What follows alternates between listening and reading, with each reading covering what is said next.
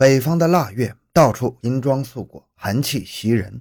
家住室内的刚某与其亲属，没有忘记几天前远在大庆工作的外甥求其帮助找在辽阳县做生意的父母刘德才、刚玉梅夫妇的事情，与亲属一起驱车来到了位于辽阳县首山镇胜利尾一个市场附近的姐姐刚玉梅家。刚某足足敲了几分钟，没有回音，往屋里打电话，仍然没有人接。此时的刚某隐约感到情况不妙，无奈先后找来两位职业上门开锁的，才把门打开了。可是眼前的场景使在场的人都惊呆了。只见客厅内满是血迹，室内物品散落一地，整个屋内一片狼藉。刘德才、刚玉梅夫妇倒在血泊中，已经死亡多时了。此时的时间定格在二零零三年十二月二十八日下午一点半，距离大年三十仅有二十三天。欢迎收听由小东播讲的《大庆幺二二八特大入室杀人案》。回到现场，寻找真相。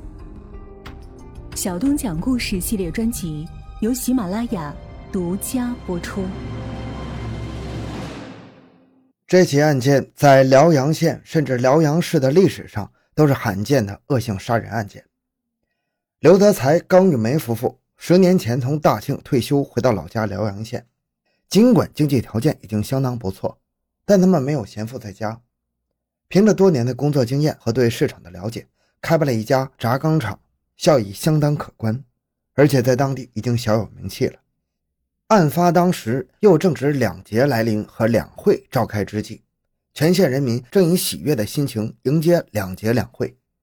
案件的突发无疑给人们的心里蒙上一层阴影。带来一丝不安与躁动，因此各级领导都在关注着案件的进展。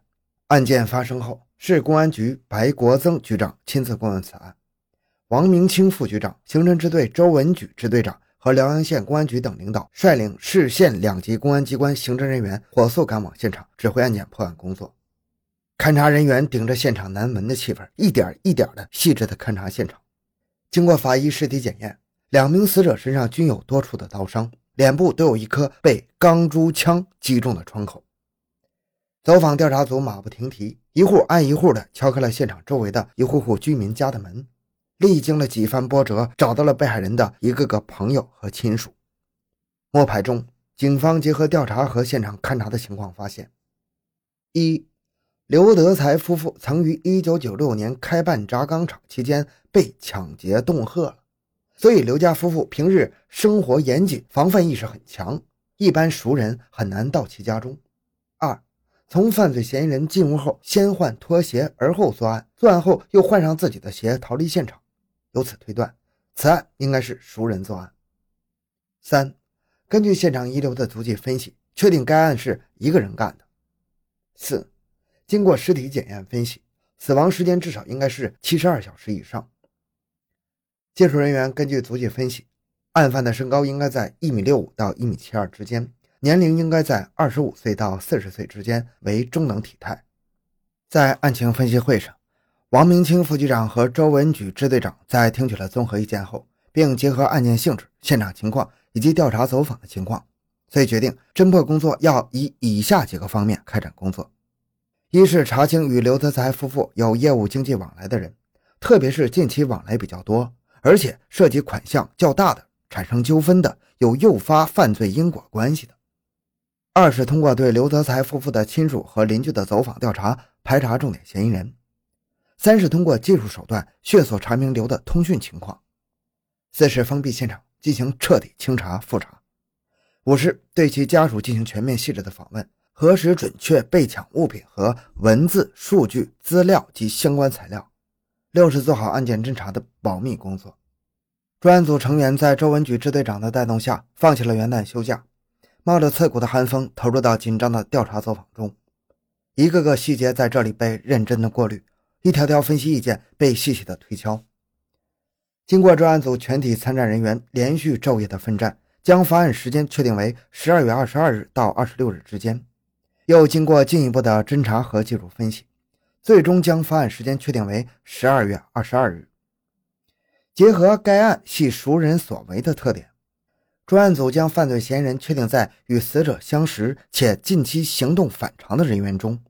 经过对符合上述条件的近百名嫌疑人排查中，一个重点嫌疑人进入侦查员的视线，就是近期与刘德才接触频繁、生意上又欠了刘三十万元的嫌疑人张宝东，男，一九六六年七月十七日出生，住鞍山市立山区灵山塔中委十三组。专案组经过调查走访了解到，张宝东近来不仅与刘德才夫妇经常接触，并且通过侦查确定，该人曾于十二月二十二日上午到过案发现场附近。侦查人员乔装改扮，以谈生意的名义进入了犯罪嫌疑人张宝东经营的阀门厂。此时的张宝东显得十分憔悴，一双眼睛无精打采地闪动着。他先是愣了一下，然后又十分热情地沏上了茶水，但是他的声音里却掩饰不住的颤抖和慌张。机警的侦查员们侦查到，该厂有与犯罪分子作案凶器同种类的物品。同时，刑事技术人员利用不同种类的鞋印检验方法认定，犯罪现场的鞋印是嫌疑人张宝东所遗留的。在掌握了大量的确凿的证据之后，张宝东被列为此案的重点嫌疑人。而案件侦破露出了一线曙光，也是已经连续奋战了几昼夜的专案组成员们精神振奋。从阀门厂回到局里，周文举支队长迅速召集了参战指挥员，召开案情分析会。他说：“根据几天来的走访调查情况。”犯罪嫌疑人的目标已经越来越清楚了，特别是这趟阀门厂之行，确实收获不小。马上就要过元旦了，迅速破案就是给辽阳市老百姓最好的新年礼物。周文举支队长边说边分析着。经过了一段思考之后，周文举支队长下达了抓捕命令。一场正义与邪恶的殊死较量，慢慢的拉开了序幕。侦查员们在鞍山市立山区张宝东的住处和其可能出没的场所进行蹲坑守候，展开抓捕工作。张的几个可能出没地带都被严密的控制了，一张无形的法网全面铺开。为了不打草惊蛇，侦查员们冒着寒风布控在隐秘处。经过一昼夜的守候，于二零零四年元月二日晚上六点，将犯罪嫌疑人张宝东抓获了。周文举支队长和龚立军副支队长亲自主审。经过连续两昼夜的审讯攻坚，犯罪嫌疑人张宝东最终交代了杀害刘德才夫妇的全部犯罪事实。在两千零二年四五月份。张因为开办阀门厂缺乏资金，正当他一筹莫展之际，他通过在辽阳县乡镇企业局结识了刘德才夫妇。张与刘经过商谈，签订了由刘向张提供资金的协议。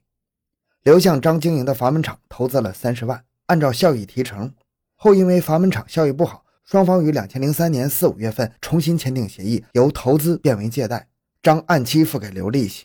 协议于二零零三年十二月二十五日到期。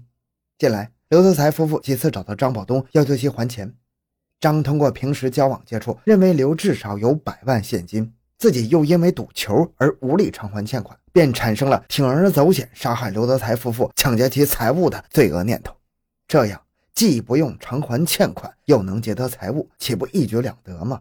张宝东在盘算着自己的如意算盘，但是张了解刘家防范严密，一般人进不去屋，无从下手，于是。张于两千零三年十一月开始预谋实施杀害刘德才夫妇的计划。十一月中旬的一天，张对刘说：“热电厂欠他两万七千块钱，如果要来，就先还你一部分。”两人一起到热电厂要账，当时要了一万块钱。张在辽阳县一个商业银行取的钱交给了刘，后又与刘一起到刘家熟悉环境，骗取刘的信任，伺机作案。十二月初的一天。张又带着刘德才夫妇到热电厂要账，这次没要来钱。但是根据热电厂的同志回忆，从言谈中看，张与刘的关系因为欠钱是非常紧张的。由于张曾经到过刘家，并对刘家周围的环境有一定了解，张就开始实施了犯罪计划。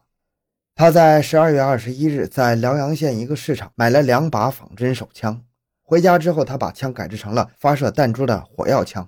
然后于两千零三年十二月二十二日早上八点，携带着两把改制的发射钢珠的火药手枪和弹簧刀，从家里乘出租车到辽阳县附近下车，窜至了刘家。进屋之后，假装谈生意上的事儿，然后趁其不备，掏出两把手枪，先向刚玉梅的脸上打了一枪，刚玉梅被打倒，又向刘德才的脸上打了一枪，刘没有倒，与张进行搏斗。已经丧失人性的张宝东，在将刘德才掐昏后，又凶狠地用刀杀死了刘。这时，昏迷过去的刚玉梅醒了过来，张保东又疯狂地向刚玉梅的胸部猛刺数刀，将刚玉梅当场杀死在客厅。张在刘家盗走了存有八万块钱的存折一个，还有支票和刚玉梅的印章、刘德才夫妇的身份证和一千余元的现金等物品，又将刘德才夫妇的尸体从客厅拽到卧室。据后来张保东交代，把尸体拽到卧室是因为卧室的温度高，尸体容易腐败，这样自己的罪行就不易暴露。然后又将带有刘家的房门和金柜的钥匙一串拿走，又在制造了被盗窃的假现场后逃跑。作案之后，张因为害怕不敢到银行取钱，就将存折、身份证、支票、刚玉梅印章等物品放到了自己的一个朋友徐宏伟家中。作案时的鞋子扔到了垃圾箱，作案用的枪支在作案后炸碎了。张将部分残片捡起来带走扔掉，后来被警方找到了。十二月二十五日。张带着一桶汽油、火柴和香，再次来到辽阳县，准备到刘家焚烧破坏现场，但是没有得逞。好，这个案子就讲到这里。小东的个人微信号六五七六二六六，感谢您的收听，咱们下期再见。